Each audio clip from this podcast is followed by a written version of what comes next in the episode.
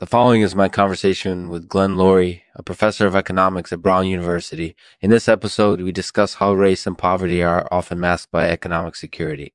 Glenn is one of the country's leading experts on race and poverty, and I'm really excited to have him on the show. Thanks for coming, Glenn. This show is made possible through the support of Friz Modules. E, for more information, please visit frizmodules.com.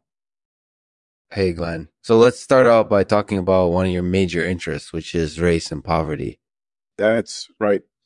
And one of the ways that poverty and race are often masked, or at least partially masked, is by economic security. So can you walk me through what you mean by that? Sure, sure. So if someone is living in a community that has low levels of economic insecurity, then that person is less likely to experience poverty or to experience race shitness because they're generally not worried about their basic needs being. Yeah. And in fact, if their basic needs are not being met, then they may actually have an incentive to try to improve their economic situation Whereas if someone is living in a community that's very insecure, then they're more likely to experience poverty and to experience race shitness because they're constantly worrying about their basic needs being met. Yeah, and it makes sense.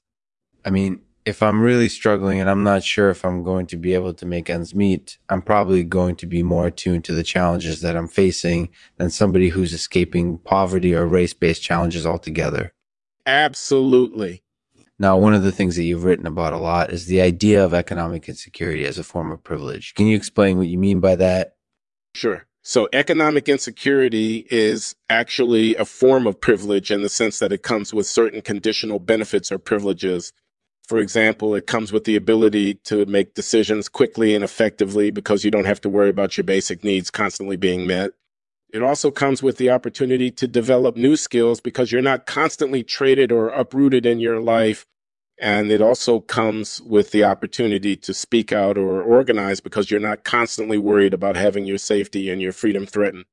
Interesting. And do you think that these privileges are always positive?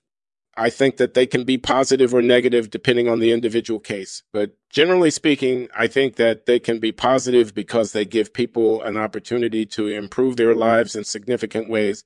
Yeah, and I think that's definitely true. I mean, one of the things that's bothered me for a long time is the idea that somebody who's from a low income or impoverished background automatically has a lot of barriers in front of them that they have to overcome. And I think that's actually not always the case. In fact, a lot of people from disadvantaged backgrounds have actually had some advantages, both economic and social, that have helped them get where they are today. Absolutely. And that's something that I've written about extensively. For example, in my book, The Generosity of Poverty, I argue that poverty has a number of benefits that are largely unnoticed and undervalued by the mainstream discourse on poverty. For example, poverty tends to produce values and attitudes toward work that are more effective and effective than those found in more prosperous communities. And this is particularly true for low income communities of color, where work is often seen as a means of salvation rather than just an opportunity to make ends meet. Yeah, and that's definitely true. I mean, there's a saying that goes work hard and you'll get ahead. Mm-hmm. And I think that's something that most people from poor or disadvantaged backgrounds understand better than people from wealthier backgrounds do. Absolutely. And this is why low income communities typically have a much stronger work ethic than wealthy communities do. Labor is viewed as something that's necessary for survival instead of something that's seen as a waste of time or an, an inconvenience. Yeah. And it's something that I've noticed myself too, actually. I mean, I came from a lower middle class background, and I think my work ethic was definitely much stronger than somebody who comes from a richer background might be. Absolutely. And this is why low income communities typically have a much stronger work ethic than wealthy communities do. Labor is viewed as something that's necessary for survival instead of something that's seen as a waste of time or an inconvenience.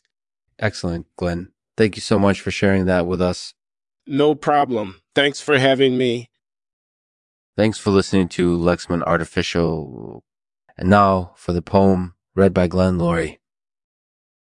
Masking poverty and race with economic security. So often struggles faced by those living in poverty or, or minority status are hidden beneath the veil of an economic security.